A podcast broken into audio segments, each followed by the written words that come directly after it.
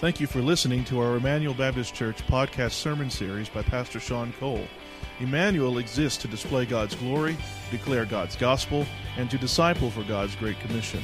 If you have any questions about this message or would like more information about our church, you can visit our website at www.ebc-online.org. Now here's Pastor Sean. As our children are leaving, go ahead and open your Bibles to Luke chapter 24. Luke chapter 24. And again, children first grade and down below may leave now to go to kids' own worship. I mentioned our mission trip earlier back in April when we had a chance to go to India. Uh, Heath Swennis and I had a unique experience of being able to go to a worship service. Uh, this was among a group of believers.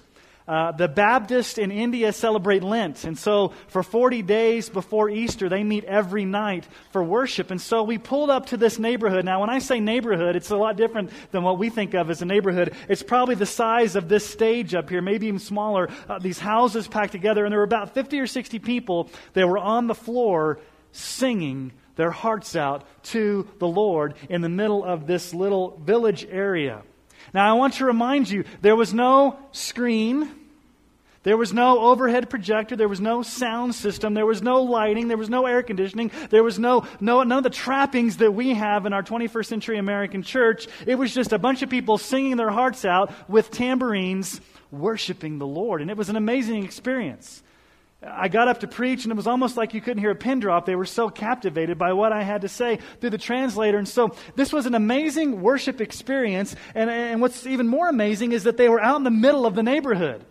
They didn't care if anybody came by and saw them worshiping. They didn't care if, if they were making noise. They worshiped the Lord freely with a joy that I will never, ever forget. Now, maybe some of you have been in some of those amazing worship experiences. Maybe it was in an air conditioned building with a wonderful praise team and a glorious pastor and everything was perfect. Or maybe it was in a country church with no air conditioning and you had hymns and, and a lady on a piano and the preacher may not have been that polished, but he preached his heart out. Maybe you've had a wonderful worship experience. You know, in my life, I've had many different worship experiences. When I was a kid, about the youth will appreciate this. When I was about seven years old, our family went to Glorieta. That's where a lot of the kids have gone the past couple years, and there's the big sanctuary that seats about 3,000 people. And I was seven years old, and I fell asleep during the worship service, and I woke up to a 300 person choir singing the Hallelujah chorus. And the first words out of my mouth to my mom was, Are we in heaven? Are we in heaven? I've worshiped in a jam packed little hut in the jungles of Martinique with no air conditioning. I've worshiped under a mosquito infested tent in Nicaragua. I've worshiped in a youth room with just a guitar and about 20 teenagers, and I've had some wonderful worship experiences. I've had some wonderful worship experiences here at Emmanuel. Even in this building. It's awesome to sit here on the front and, and just hear the singing coming from, from behind. Uh, there's a time I'll never forget in our old building. You may have been there. Most of you probably were. A few years ago in our old building, it was in the heat of summer, and if you remember, we were trying to pull all the energy to keep the building cooled, the air conditioning. You remember that old building? It took forever to keep it cooled. And, and one Sunday, I'm in the middle of preaching, and guess what happens? The lights went out. You guys remember that? Pitch black, because there's no windows in the old building and somebody comes up and I go, Does anybody have a flashlight? And somebody brings a flashlight. I finish preaching the sermon. It's almost as if you could hear a pin drop. It was so quiet in there. It was, it was a worship experience I'll never forget, worshiping in the dark. And what am I trying to say this morning is that worship is not a matter of style, it's not a matter of personal preference, it's not a matter of location, it's not even a matter of comfort. So here's my question for us this morning. And it may seem like a very weird question, but I'm going to ask it anyway. What makes a worship service truly Christian? You ever thought about that? That's a weird question to ask, Sean, because thousands and tens of thousands of people are worshiping across the world today. Why would we even think that our worship was not even Christian? What makes our worship experience Christian? Now, corporately, we gather here together on the Lord's Day to worship as a body of Christ, but worship is more than just two hours on Sunday morning. It needs to translate into how we leave this place. When we walk out those doors, are we living a life of worship? But we come here each Sunday on the Lord's Day, summoned by the Lord, to worship the Most High God, Jesus Christ, through the power of the Holy Spirit. And so we are talking about worship this morning. We're continuing this series on living the gospel centered life. Now, we need to do a little bit of review. The gospel is not just the entry requirements to get into heaven. The gospel is not just for unbelievers to get saved. Yes, that's what it's a part of, but the gospel is for us as believers. We need the gospel every day. And as we looked at gospel repentance a few weeks ago, it involves killing sin and treasuring Christ. And those are some individual issues that we dealt with in the gospel, our, our personal relationship with Jesus. But the Christian life is not in a vacuum. We're kind of going on a new trajectory this Sunday. We're going to talk about how does the gospel affect how we live our lives together as the church, as the body of Christ. How do we worship together? And you've heard this over and over throughout the years from this pulpit. What is the chief end of man? The chief end of man is to what? To glorify God and enjoy Him forever. That's what we say a lot around here. Our chief end is to glorify God. What's the first, what's the first uh, message of our mission statement? We exist to display God's glory. So, if the, the primary purpose of why we exist is to give glory to God, individually. And the primary purpose why we exist when we come together on the Lord's Day is to glorify God. We need to step back and ask the question what, what does it truly mean to worship God in a God glorifying way? What truly makes what we're doing this morning gospel centered? And for this, what I want us to do is explore an episode in the life of Jesus. He's already resurrected from the dead. He appears to his apostles. He's about ready to go back up to heaven to the right hand of the Father, but right before he goes back, he has some words, he has some experiences with his followers. And what I want us to see from this episode is what truly gospel centered Christian worship looks like. So let's look at Luke chapter 24, verses 36 through 53. Luke chapter 24, 36 through 53. As they were talking about these things, Jesus himself stood among them and said to them, Peace to you. But they were startled and frightened, and they thought they saw a spirit.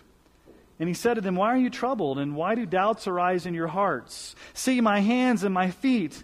That is I myself. Touch me and see. For a spirit does not have flesh and bones as you see that I have.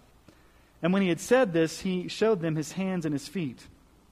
And while they still disbelieved for joy and were marveling, he said to them, Have you anything here to eat? They gave him a piece of broiled fish, and he took it and ate before them. Then he said to them, These are my words that I spoke to you while I was still with you. That everything written about me in the law of Moses and the prophets and the Psalms must be fulfilled. Then he opened their minds to understand the Scriptures and said to them, Thus it is written that the Christ should suffer and on the third day rise from the dead, and that repentance and forgiveness of sins should be proclaimed in his name to all nations, beginning from Jerusalem. You are witnesses of these things. And behold, I am sending the promise of my Father upon you, but stay in the city until you are clothed with power from on high. Then he led them out as far as Bethany, and lifting up his hands, he blessed them. And while he blessed them, he parted from them and was carried up into heaven. And they worshipped him and returned to Jerusalem with great joy. And we're continually in the temple blessing God. From this response of the apostles, right before Jesus goes back up to heaven in the ascension, we get a glimpse of what worship truly looks like. But there are some questions that we should not be asking when it comes to worship. And I want to be very clear this morning because I hear this all the time. These are the questions that we should not be asking. How did it make me feel? When I came into this worship service, did it appeal to my tastes, my preferences? Did the worship service give me a tingling sensation? Did it accommodate me? Was it tailored to me? Let me just ask you a very simple question Who is worship for? Is it for us or is it for the Most High God? The question we should be asking when we come in this place is not how did it make me feel? How did God view what we did? Was God pleased with what happened here this morning? Is it been pleasing to God? Because, see, what we can actually do is you can worship, worship. Have you thought about that? You can worship, worship. And you can evaluate a worship service on a subjective feeling of how it made you feel. And you can say things like, Well, I didn't get anything out of the worship service today. I didn't get anything out of Pastor Sean's sermon. I didn't get anything out of the, out of the worship team. I didn't, I didn't get anything out of this. Guess what? That's the wrong question. Not did I get anything out of it. The question is, what did God get out of it? Was God pleased? Remember, He's the audience of one. Now, here's a lot of times what happens in churches. You guys, or the audience out there, thinks that we're up here as the performers. The pastor's the performer, the praise team's the performer, you're the audience, we're out here to make you feel good, we're out here to entertain you. And so it's all a big production of, of us trying to entertain you when we fail to realize that no, all of us are the performers.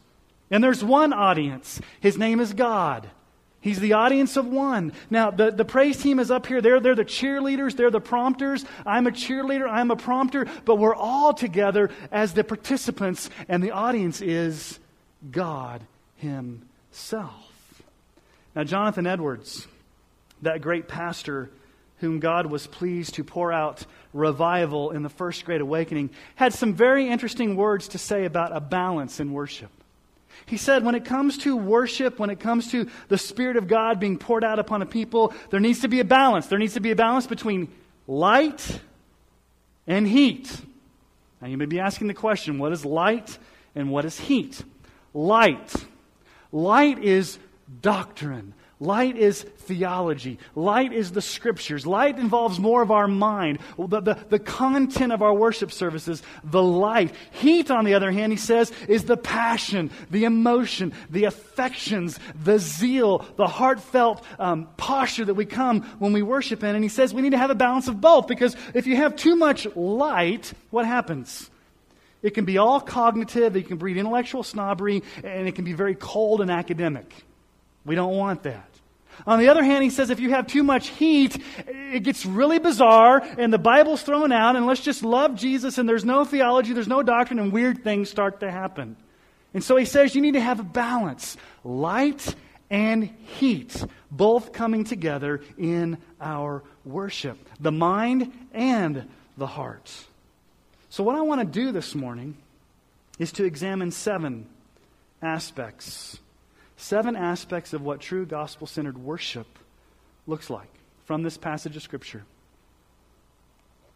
And let's ask the question again what makes a worship service truly Christian? A worship service that God would be pleased with. Now, I want to address light first. Light involves the content. Light involves the message, what we're preaching, what we're singing, what comes from the content of what we're doing. What's the actual content of the worship service? So here's number one. First of all, a truly Christian worship service is saturated in the Scriptures. Is saturated in the Scriptures. I want you to notice what Jesus does with his disciples in verses 44 and 45. Notice what Jesus says in verse 44. Then I, he said to them, These are my words that I spoke to you while I was still with you. That everything written about me in the law of Moses, what's that? Genesis, Exodus, Leviticus, Deuteronomy, and the prophets, the whole last half of the Old Testament, and the Psalms, which is kind of a category uh, of the entire writings. What Jesus is basically saying is the entire Old Testament points to me. Then look at verse 45. He opened their minds to understand the Scriptures. He opened their minds. Yes, contrary to popular belief, worship involves our minds. God has to open our minds to understand the truths of Scripture. It involves having the Scripture saturate everything we do our prayers, our songs, our gatherings, our, our Bible studies, our, our messages. Everything has to be pushing us towards being saturated in what this Word has to say, opening our minds to understand the Scriptures. This is exactly what Paul did when he went to Thessalonica on his, on his missionary journey. Notice what Paul does in Acts 17, verses 2 through 3.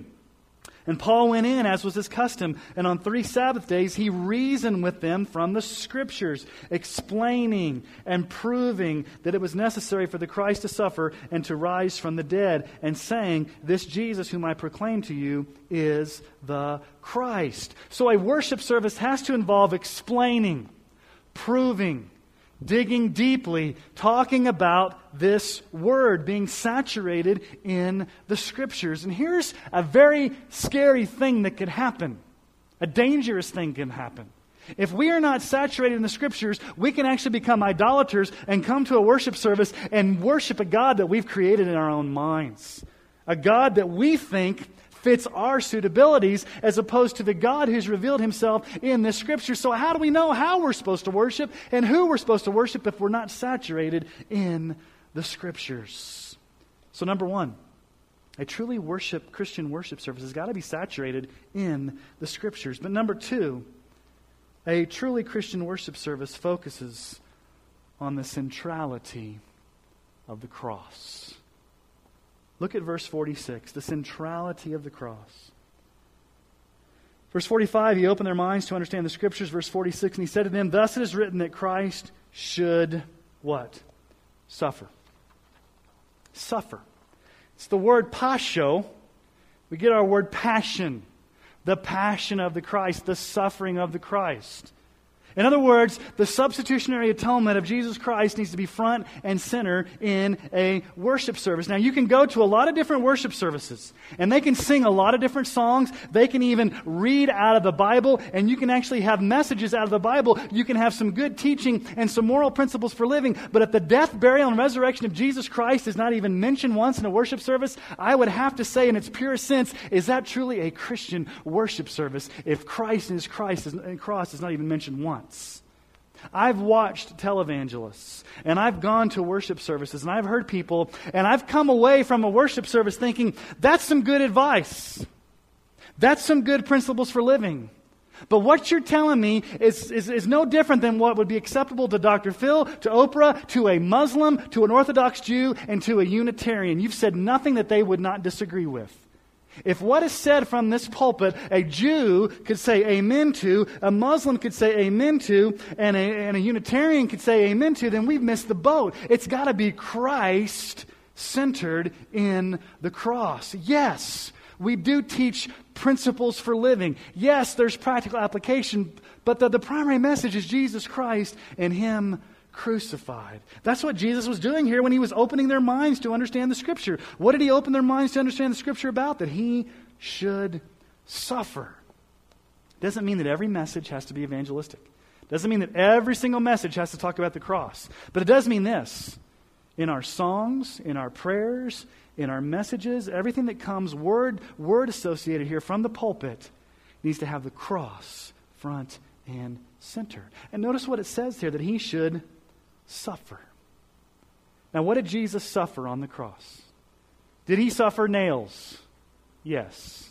Did he suffer crucifixion? Yes. And as painful and excruciating as the physical sufferings of Christ was, there was something that was more powerfully excruciating than he experienced. And that is the full wrath of God barreling down upon Jesus while he was on the cross, taking our sins as our substitute.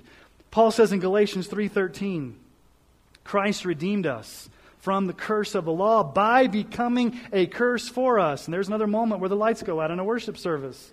For it is written, Cursed is everyone who's hanged on a tree. And by the way, when Jesus hung on that tree, it did get black. The sky went black. Christ became a curse for us. He was forsaken by God. He was crushed for our sins. Notice what Isaiah 53 says, verses 4 through 6. Surely he has borne our griefs. Isaiah 53, 4 through 6. Carried our sorrows, yet we esteemed him stricken, smitten by God, and afflicted. But he was wounded for our transgressions, he was crushed for our iniquities. Upon him was the chastisement that brought us peace, and with his stripes we are healed. All we like sheep have gone astray. We have turned everyone to his own way, and the Lord has laid upon him the iniquity of us all. You know, we can never remove the offense of the old rugged cross. We can never remove the blood splattered power of the cross in our worship services, even if it doesn't seem sensible to modern sensibilities. Listen to Charles Spurgeon, when he said in the late 1800s. This is Spurgeon.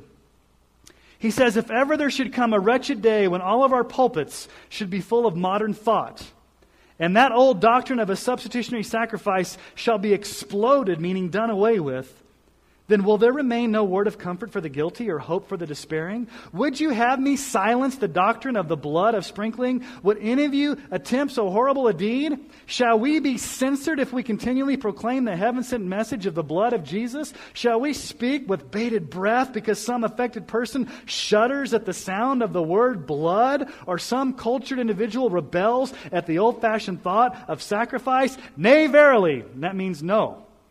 In Old English, Listen to what he says. We will sooner have our tongue cut out than to speak, cease to speak of the precious blood of Jesus Christ. Cross has to be front and center. It's got to be saturated in Scripture. The cross has to be front and center. But thirdly, a truly Christian worship service celebrates the reality of the resurrection. Notice what he says in verse 46. And thus it is written that the Christ should suffer and on the third day rise from the dead. It has to celebrate the resurrection. After Christ suffered the wrath of God on the cross, he rose again. We are a resurrection people. Jesus is alive. He's conquered the sin, sin, he's conquered the grave. Christ is risen. And notice what Paul says. Paul says something very interesting in 1 Corinthians 15 17.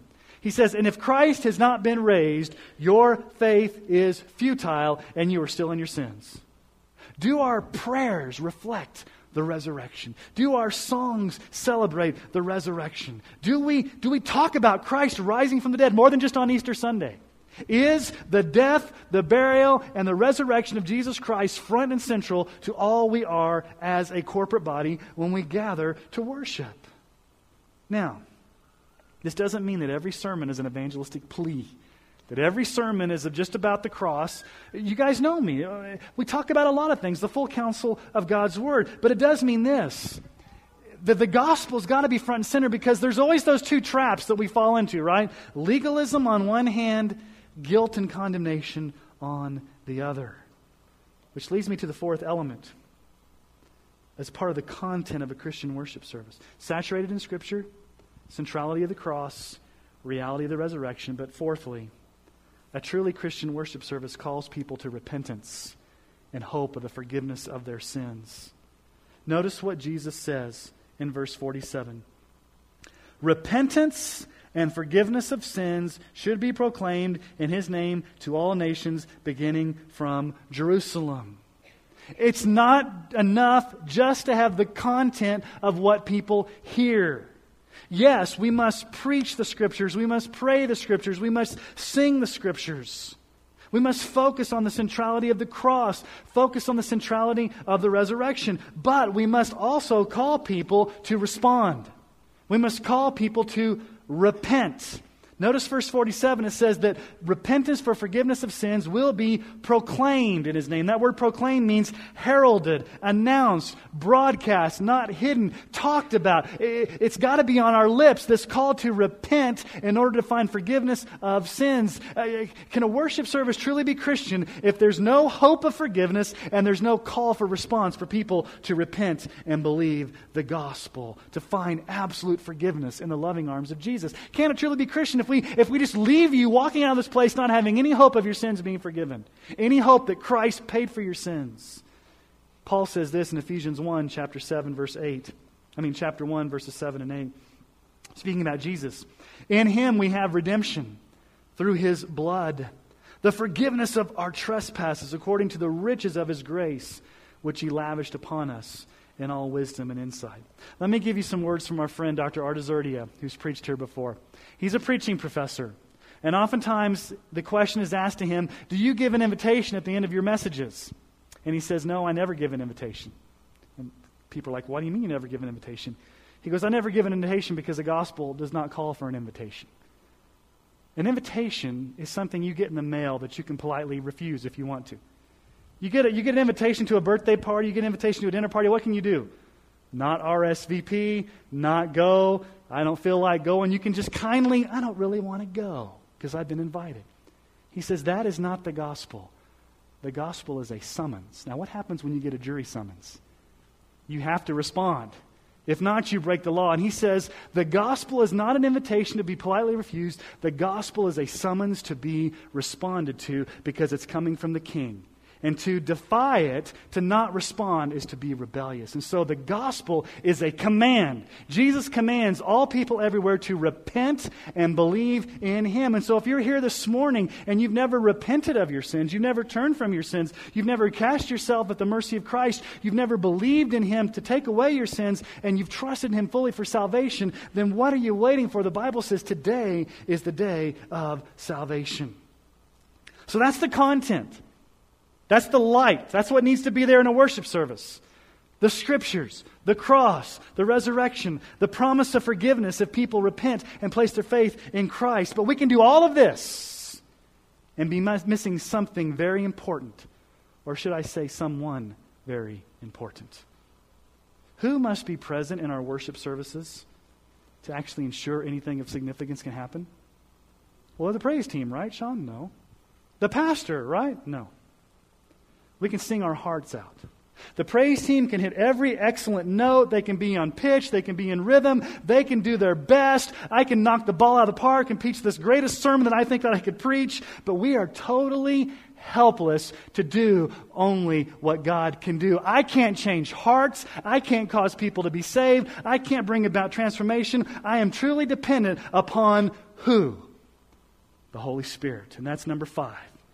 Fifthly, a truly Christian worship service is empowered by the presence of the Holy Spirit.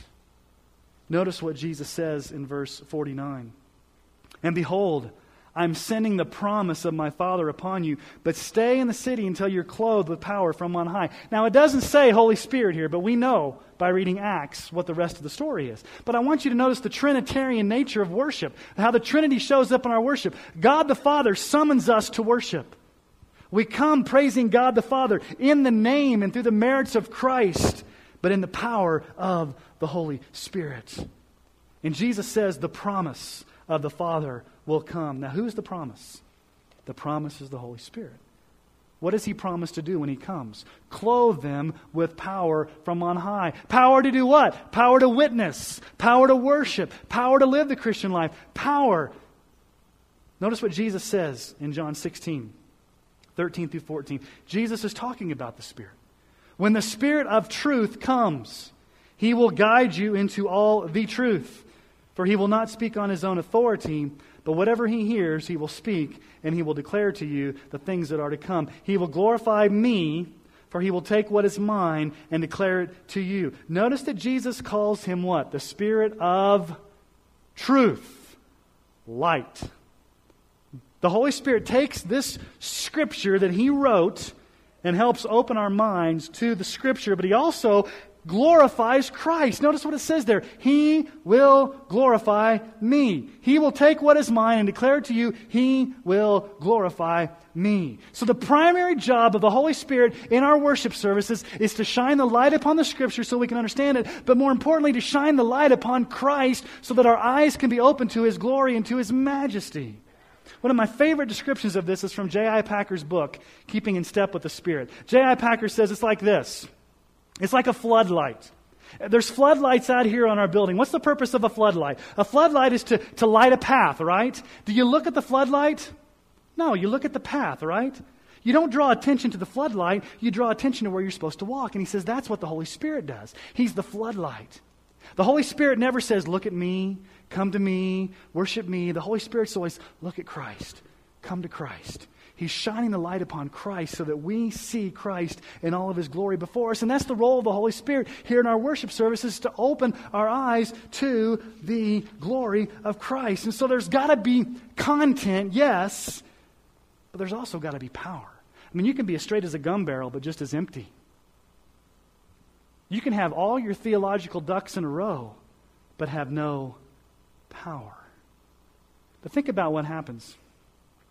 When you are exalting the word that the Holy Spirit wrote, and you're exalting Christ, and you're exalting the resurrection, and you're calling forth people to repent and believe and, and find forgiveness of their sins, what does the Holy Spirit do?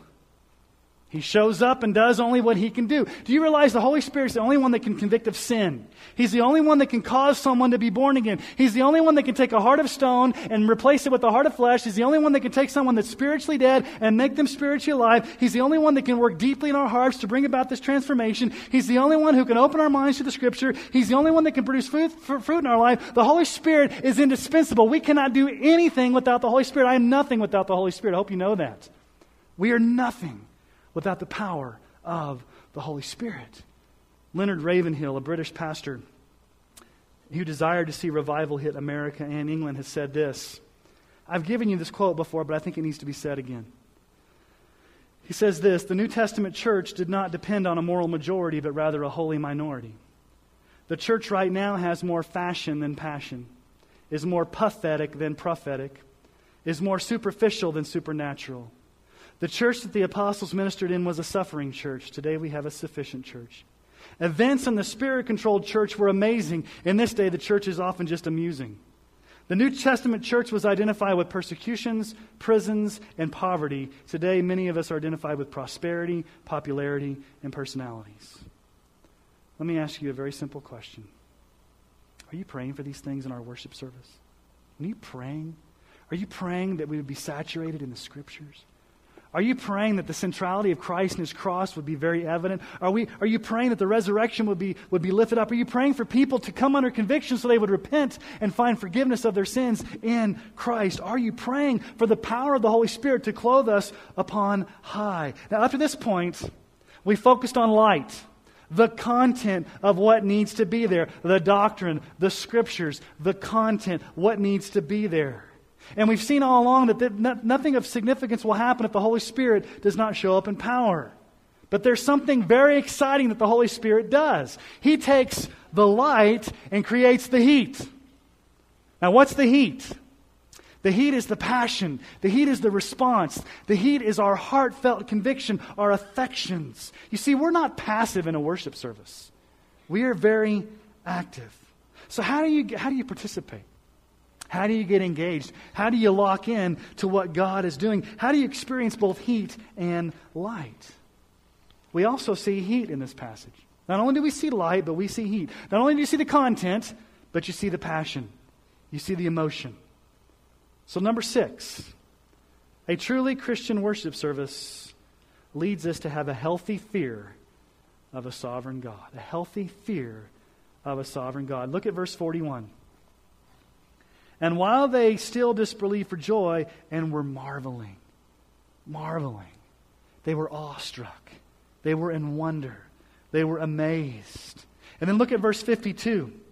And they worshiped him. They worshiped him. You know what that word worship means? It means to bow down on the ground, prostrate yourself before a king, and kiss his feet. You bow down in fear you bow down in worship. You come and you fall face down before this king. Now, a lot of people think, well, I'm just going to bow down to Jesus in my heart. But you know, sometimes in a worship service, it's appropriate to get on your face in the middle of a worship service.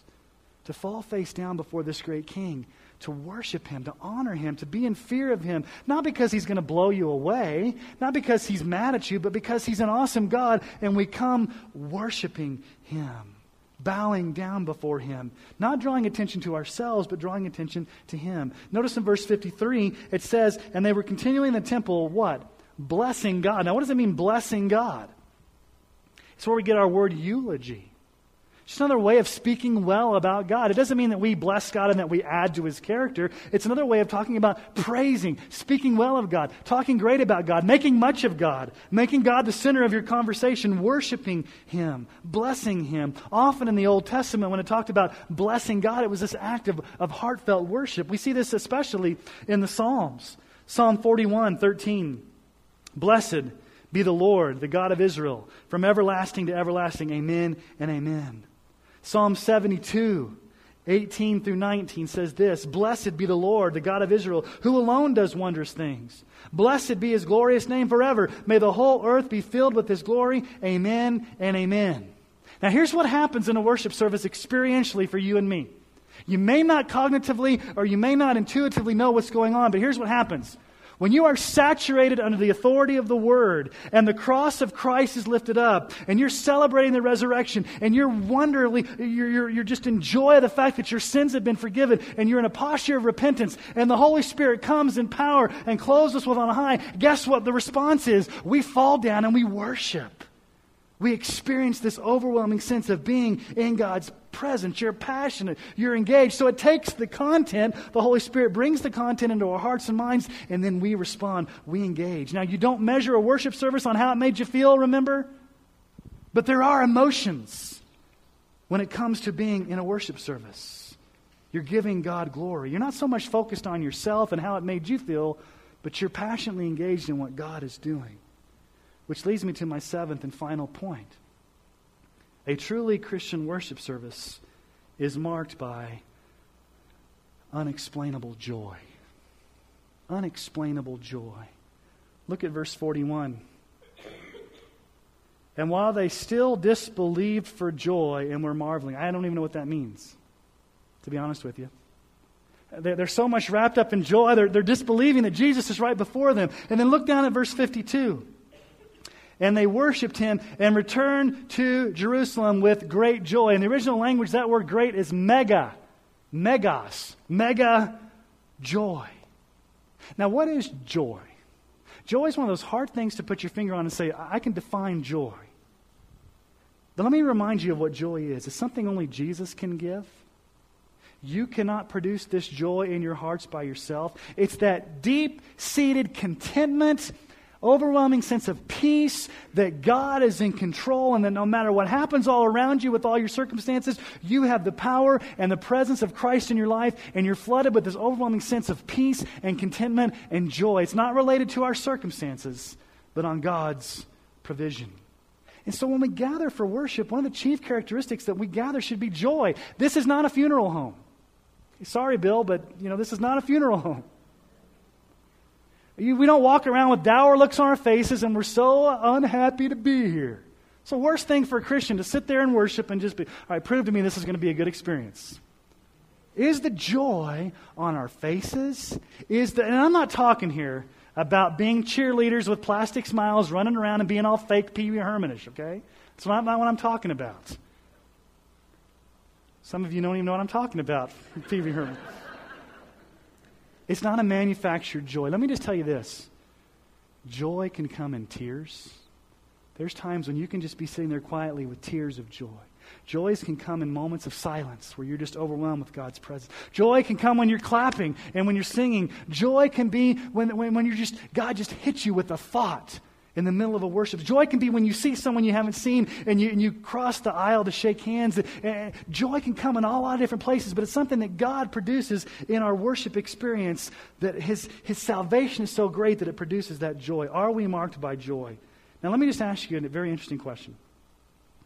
Let's say, for example, today, a person that has no connection with Emmanuel Baptist Church whatsoever a person that doesn't know anything about Jesus whatsoever. Let's say a villager from the Bogota comes in here and they can speak our language. And they were to walk in here, would they know what we're about?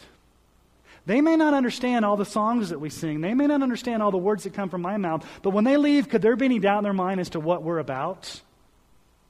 As to what the worship service is all about? What would they be confronted with? This is what I pray would happen. Listen to the words of Paul. This is my prayer every Sunday of what would happen. This is from 1 Corinthians chapter 14, verses 24 and 25. Listen to what Paul says.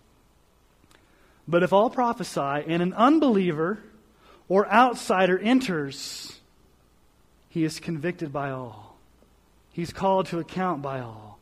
The secrets of his heart are disclosed, and so, falling on his face, he will worship God and declare that God is really among you. Would that God would do this every Sunday. That an outsider, an unbeliever, walks into this place and they fall on their face under heavy conviction, and all they can say, they don't, may not understand what's going on, but all they can say is, God is here. I can't put my finger on it, but God is here. God is among you. Would there be no mistake that God was here when he or she left? So, what's the ultimate question when it comes to worship? Was God here today? Not, did I like worship? Did I like the song set that we sang? Did I like the drums? Did I like the lighting? Did I like the stage? Did I like the carpet? Did I like the sermon? Did it make me feel good? Was it too long? Was it too short? Did it please my taste? Did it please my preferences? Can I just be real honest with you? That is idolatry. Because what's the chief word? I. Me. We've got worship so confused in this country. We think it's all about us and what we like. And we never once stopped to think, was God pleased with what happened here this morning? Was God pleased? Was God truly among us? Now, this is our corporate worship.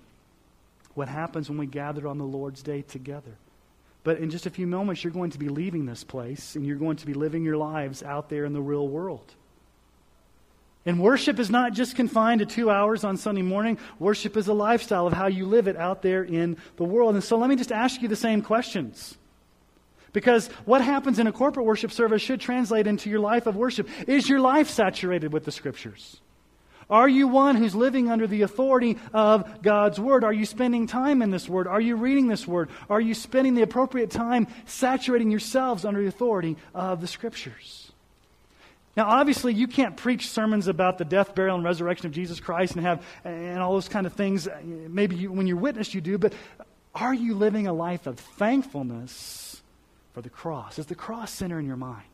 Is the blood splattered cross of Jesus Christ center in your mind? Are you thankful that He has forgiven you of all your sins? Are you living a life of repentance? Are you repenting from those sins and finding joy in the cross and in the resurrection? And is the Holy Spirit in your life? Is He showing up in power in your life? Do you have a fear of God? Are you prostrate on your face before God? Are you living in a healthy fear of God? Are you worshiping Him? Are you, are you obedient? Let me just say this. When you come in these doors on a Sunday morning, do you have a predetermined decision, a predetermined choice, a predetermined desire to obey whatever you hear when you come in this place? Because a lot of people come in and they don't even think about the fact that they should obey what they hear. Don't be just a hearer of the word and not a doer. Do you have a predetermined commitment to do whatever the scripture says? And then is your life marked by joy? Mean, can others see it in your face? Can they see it in your life? Can they see it in you? Or are you critical, thankless, irritable? When other people see your life, when they see your life, will they fall on their knees and say, God is truly in you? I don't know quite exactly what it is, but you've got something I don't have, and it's the gospel do people fall on their face and say, God is truly among you? Let me ask you to bow your heads this morning.